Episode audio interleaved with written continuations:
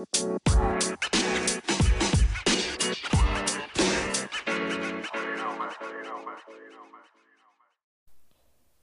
for this first episode, I want to talk about the adopted child that grows up. I feel like from simple Google searches, you will find that there is a limited amount of information that contributes to the dialogue surrounding the adopted child that at some point grew up. I completely resent the fact that there are not resources for the adopted adult, as you may coin them. Um, I am one of those people. I was adopted at six weeks old. My mother is the only mother that I will ever identify as my, in fact, mother. I am grateful for her. I am grateful for all of the sacrifices that she made for me. I am also grateful for the fact that she was surrounded by a village that was so committed to ensuring that I was so amazing that they would have nothing but to push me and support me and motivate me and be there for me every step of the way, even up until this very second. I am excited about the village that supports me. I am excited about the village that will walk with me hand in hand until forever. I am so excited about that. However, I am not excited about the fact that I don't have a community to reach out to to just speak about how I feel, understand why I feel the way I do. Now, here's the thing I grew up well off in relation to me being an only child, pretty much getting most of what I wanted. Of course, there were some things that I had to wait for, and I appreciate even waiting because it made me having it even more worth my while and understanding that you have to work for things. Things don't come easy. There are sacrifices that have to be made in order for you to get those things. I appreciate all those experiences. However, the older you get, there are a lot of aspects about your life as an adopted child that you will begin to identify with. Now, in some instances, individuals are adopted into a family that holistically is considered normal. And I'm going to say that as, you know, your mom is married to your dad and you know they both have about four to five siblings on each side both of your grandparents on each side are still alive and then of course you have some of your grandparents sisters and brothers still alive. Um, a host of first cousins a host of second cousins third cousins a lot of cousins that are within your age bracket. Um, that's what i would consider a normal family. Well my circumstances are different. I was adopted by a single woman, so there was no father. Um, I didn't have a father figure. I didn't have anyone that I really identified with as a father in my life. So it was me and my mom, okay? So my mother was actually raised by her father's sister, which is actually her aunt. I, however, identified her as Granny. That was my grandmother. Um, because my mother was pretty much raised in a circumstance similar to being adopted, the relationship that she had with her siblings was a little distant. Um, in a lot of ways, you know, she left them when she was five. So she pretty much grew up away from them. Of course, she spent time with them. Of course, they knew who she was. Of course, they had a relationship of sorts, but they had different lifestyles. Um, however, considering that um, my mother is also older than most of the parents of children my age. And with that in mind, all of my first cousins could pretty much be my mother or grandmother for that matter. Um, and to be quite frank with you, a lot of the people in my life can really be my mother or grandmother um, in a certain way. So there was some distance with that. So I didn't I didn't grow up close with like my aunts, my uncles, and my cousins. I saw them like maybe twice a year, um, and that was because we didn't live in the city where most of them lived. You know, maybe that's a shortcoming on our behalf. Um, I won't place blame because that's just the logistical aspect of circumstances. Um, I do, however, feel like that put an enormous amount amount of pressure on the divide of our family. And unfortunately for me, I wish that I could have grown up in a family that was a lot more close knit because the structure is there in relation to um, the lineage, but just in relation to the dynamics of relationships, we just don't have that connection with them. And I do feel like distance had a lot to do with that. Um, it's unfortunate. And quite naturally, you know, the older I get, the more I'm aware of that distance. Um, the older I get, the more I'm aware of the fact that I'm giving so much to cultivate these relationships with these people, and I don't feel like I'm receiving the same kind of effort in return.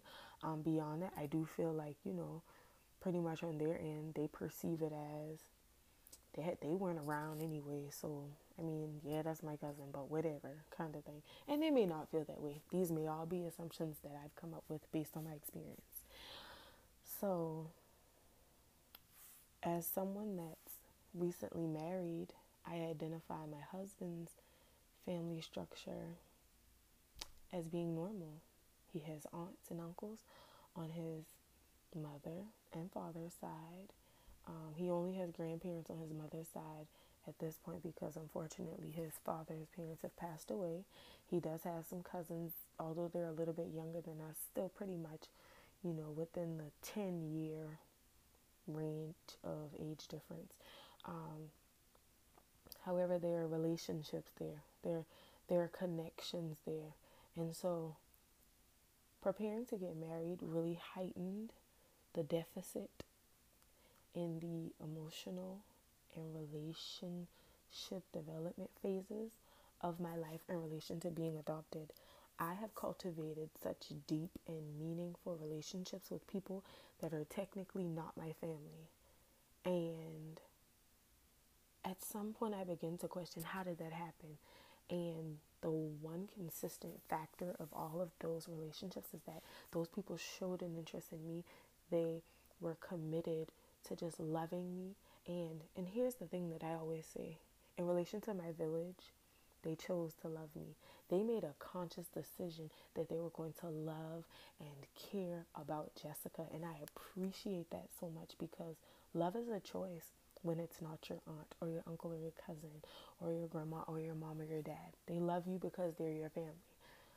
But when you go beyond those dynamics of a family and you really understand that people genuinely care about you, it opens your mind so wide to the concept of what family is. And for me, I understand that family is unorthodox in its definition in my life because family really encompasses the people that have been there for me, the people that genuinely care about me, the people that love me to no end, the people that will go great depths to just see me happy, see me thrive, push me to be better. That's what family is and and I have to understand that family is not blood. Family is not a title of connection of a lineage. Family is love. And that's important. And I feel like as an adopted child, the greatest thing that every person that's in my life could give me is love. And it makes me so greatly happy about that. The downside to that is understanding that love is such a completely deeply rooted, strongly required aspect of every relationship, of every connection in my life, when I don't feel it in my own family, it does make my mind wander. It does make me question why don't they love me? It also pushes you to that point of if I was never adopted and my biological mother decided to struggle to just make ends meet with me? Would her love be enough to overcompensate for whatever shortcomings she had? Would I be able to look beyond all of that because she just loved me and she showed me in every way? Those are the kind of questions that you begin to ask yourself when you realize that the people that you're supposed to consider your family don't treat you like family. It's a detachment. You begin to remove yourself from people there are so many people in my family that, strangely enough, I was so excited about them.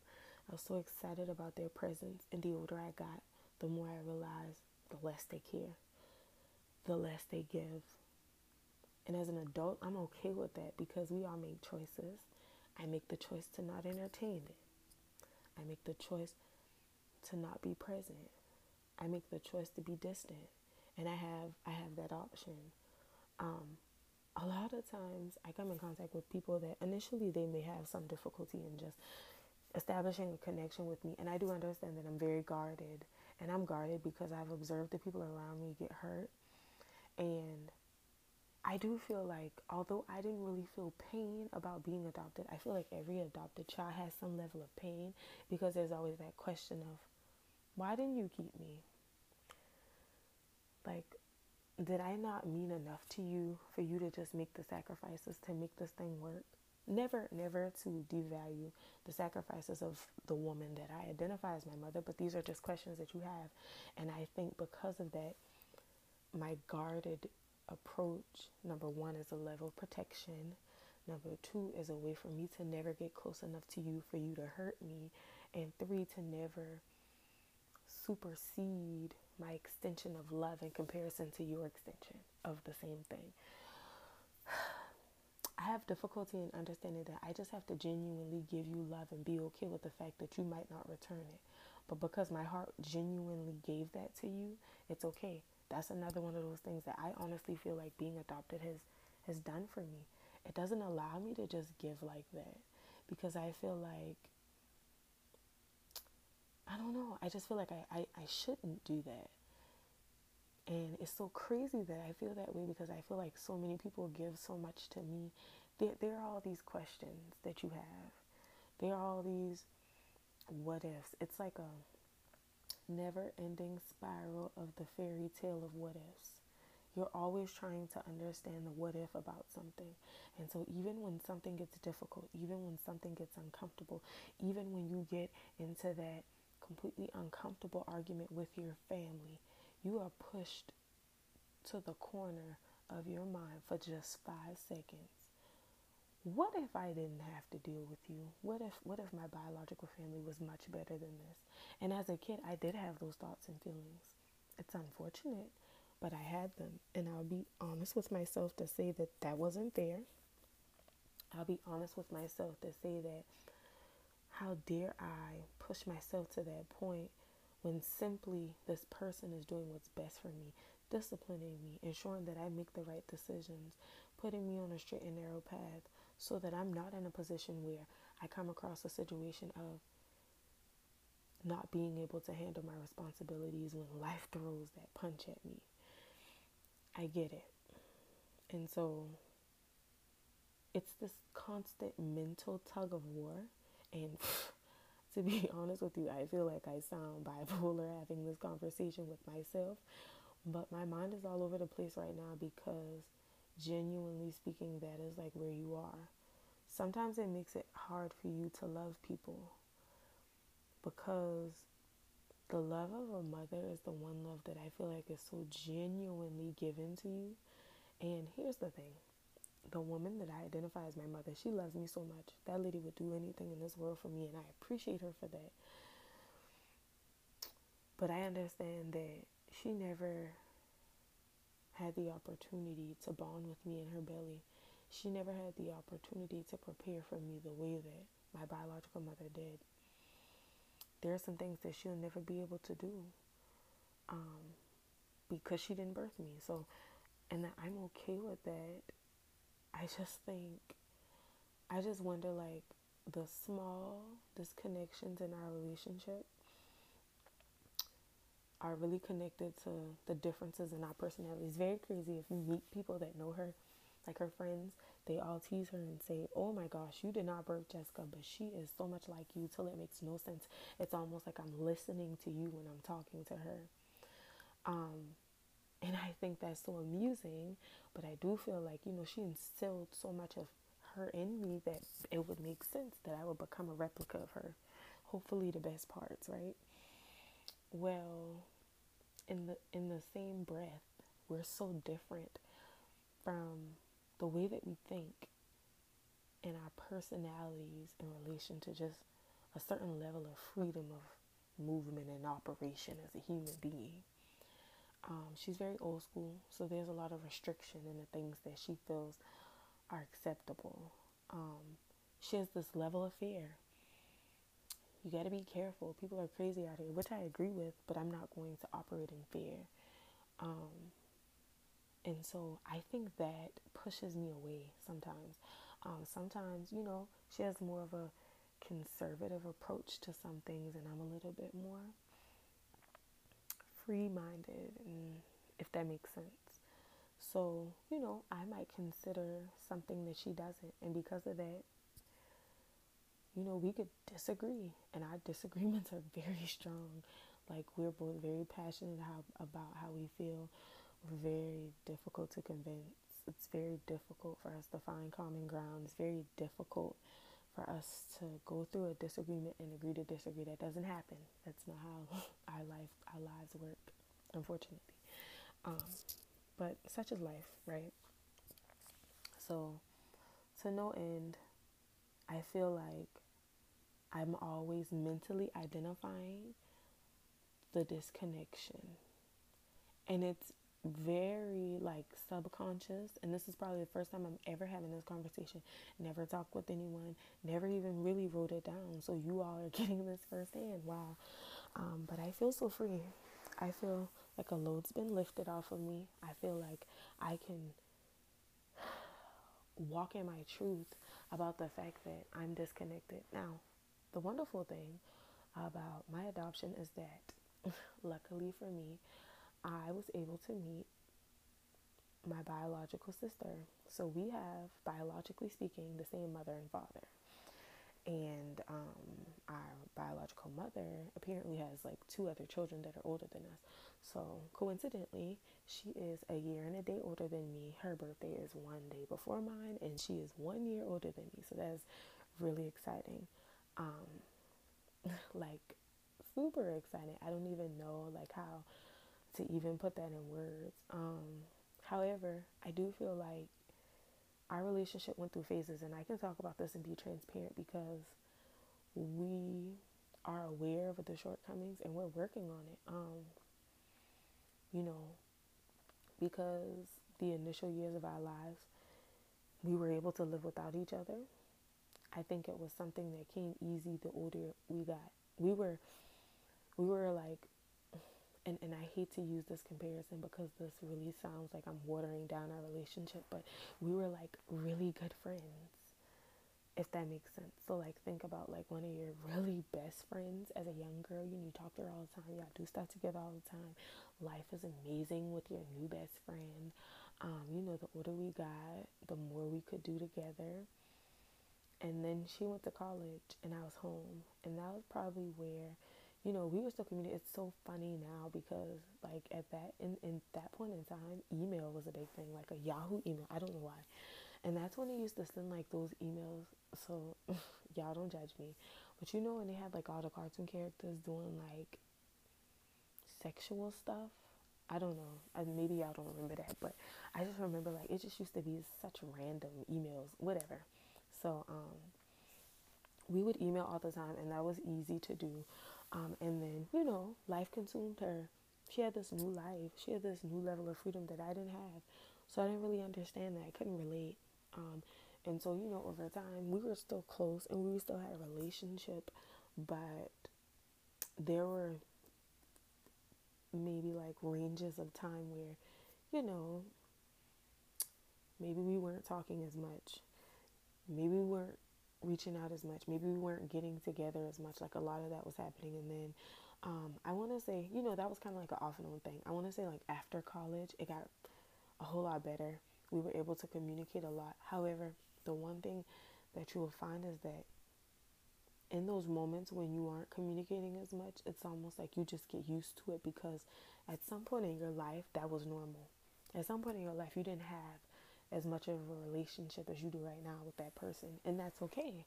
Is what you tell yourself. Um, this sounds crazy, and a lot of my friends, when they listen to this, are probably going to be like, "What? Jessica did that?"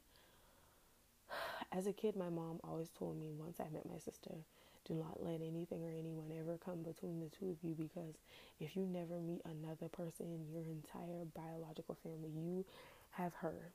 And that is more than enough than any adopted child that I've ever come in contact with can say they've had. And so every time that it would happen, I would always reach out. And my sister's a horrible communicator sometimes when it comes to text message. Like, she mentally replies, doesn't hit send, or never really sent it.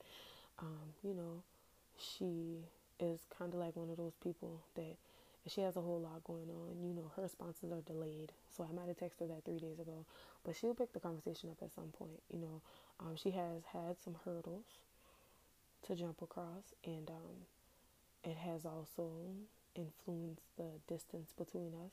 However, I've remained committed to just making sure that she knows I'm here. I am always that person that just wants to invite her into a judgment free zone. I'm always that person that I just feel like I want her to just be able to communicate with me. Just have somebody that you can talk to about everything because I feel like that's what a sister's supposed to be. Um, I have my own shortcomings. I'll never portray myself to be perfect at all. Um, I do understand that, you know, in a lot of ways, she needs me, and in a lot of ways, I need her. And, you know, if she's having a hard time, why can't I be the person that, even without response or even without confirmation or receipt, that she can just see that I don't care if you take 10 years to text me back. I don't care if you're going through something and you just need space. If nothing else, you're going to know that I love you and that I care about you and that I, I want to see you on the other side of this. And I don't care what it takes. If it takes me reaching out to you with no response for a month, I'm going to do it. And I've done it before. And I am proud of it because I want her to know that I care. If nobody else in this world cares, if not another soul ever cared about her ever again in life, I want her to know that me caring about her is enough. So I do feel like being adopted influences the manner in which I cultivate relationships. If you show some level of love and compassion for me, I am committed to you forever. I always tell um, my aunt that I am the ex boyfriend that she can never get rid of. Um, we have also, you know, just life kind of happened. Um, I was younger. I feel like now our relationship is so amazing because I'm an adult now. She can relate to me in a lot of different ways. Um, I understand where she's coming from a lot more. I'm not too young to get it. Um, I appreciate the motivation that she pours into me without even trying. She is exactly what I needed at this exact point in my life. She's actually the reason that I'm even on here recording right now because she has really allowed me to open my eyes to the fact that what, what what am I doing for me? I need to do some things that excite me. I need to do some things that empower me. I need to do some things that are pushing me to do better for me. That is so exciting in itself. But I always tell her that, like I said, I am the ex boyfriend that she cannot get rid of. I told her this time, I'm not letting you go. I don't care what happens in our lives. I don't care how things change. Maybe we have to talk less, but we will talk.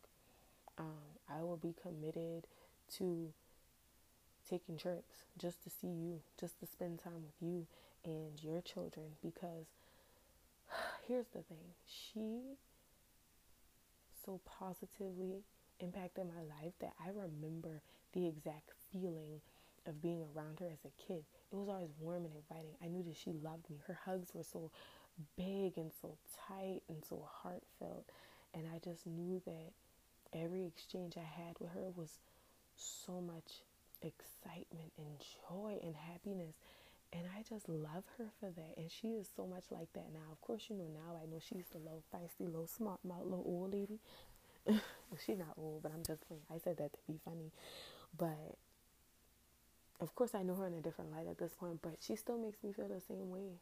I know that she loves me. I know that she cares about me. I know that it's tough love. I know that it's nothing but an, another way to make me better. And if nothing else, like that's the kind of stuff that pushes me.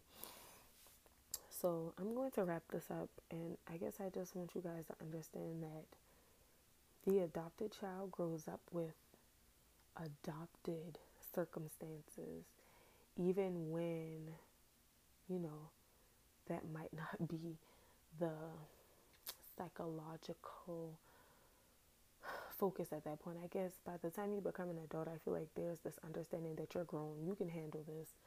No hurdles for you. But I, I think that being adopted heavily influences your adult life in a lot of ways because all of those emotions that maybe you didn't identify with, maybe you didn't clarify to be an issue or an emotion or uncomfortable feeling, all of them resurface in ways that you could never imagine. It's hard to explain, it's hard to understand, and you really just start to think. You become more analytical. You you really look at the depth of everything. You really try to wrap your head around everything. You're looking at every intricate detail because you want you want to fix it on your own. And what I'm learning is I can't do that. Um, I am seeking some counseling, which I'm really excited about because I feel like counseling is taboo in African American community, and I want to erase the stigma as much as possible. There's nothing wrong with me. I am just fine, and I want to be better than fine. And so, counseling is going to assist me with that. Marriage counseling opened my eyes to counseling. It changes the way you think. It changes your approaches. It changes your responses. It changes your reactions it changes your thought process. Open your mind, broaden your horizons. It's just like doing something new and invigorating every time I go. So I hope that, you know, this initial episode has really opened your eyes to the adopted one as an adult. And I hope that it wasn't a whole lot of ramble. I hope that you really understand where I'm coming from. And I hope that I can continue this dialogue and continue to contribute to the understanding of the adopted adult.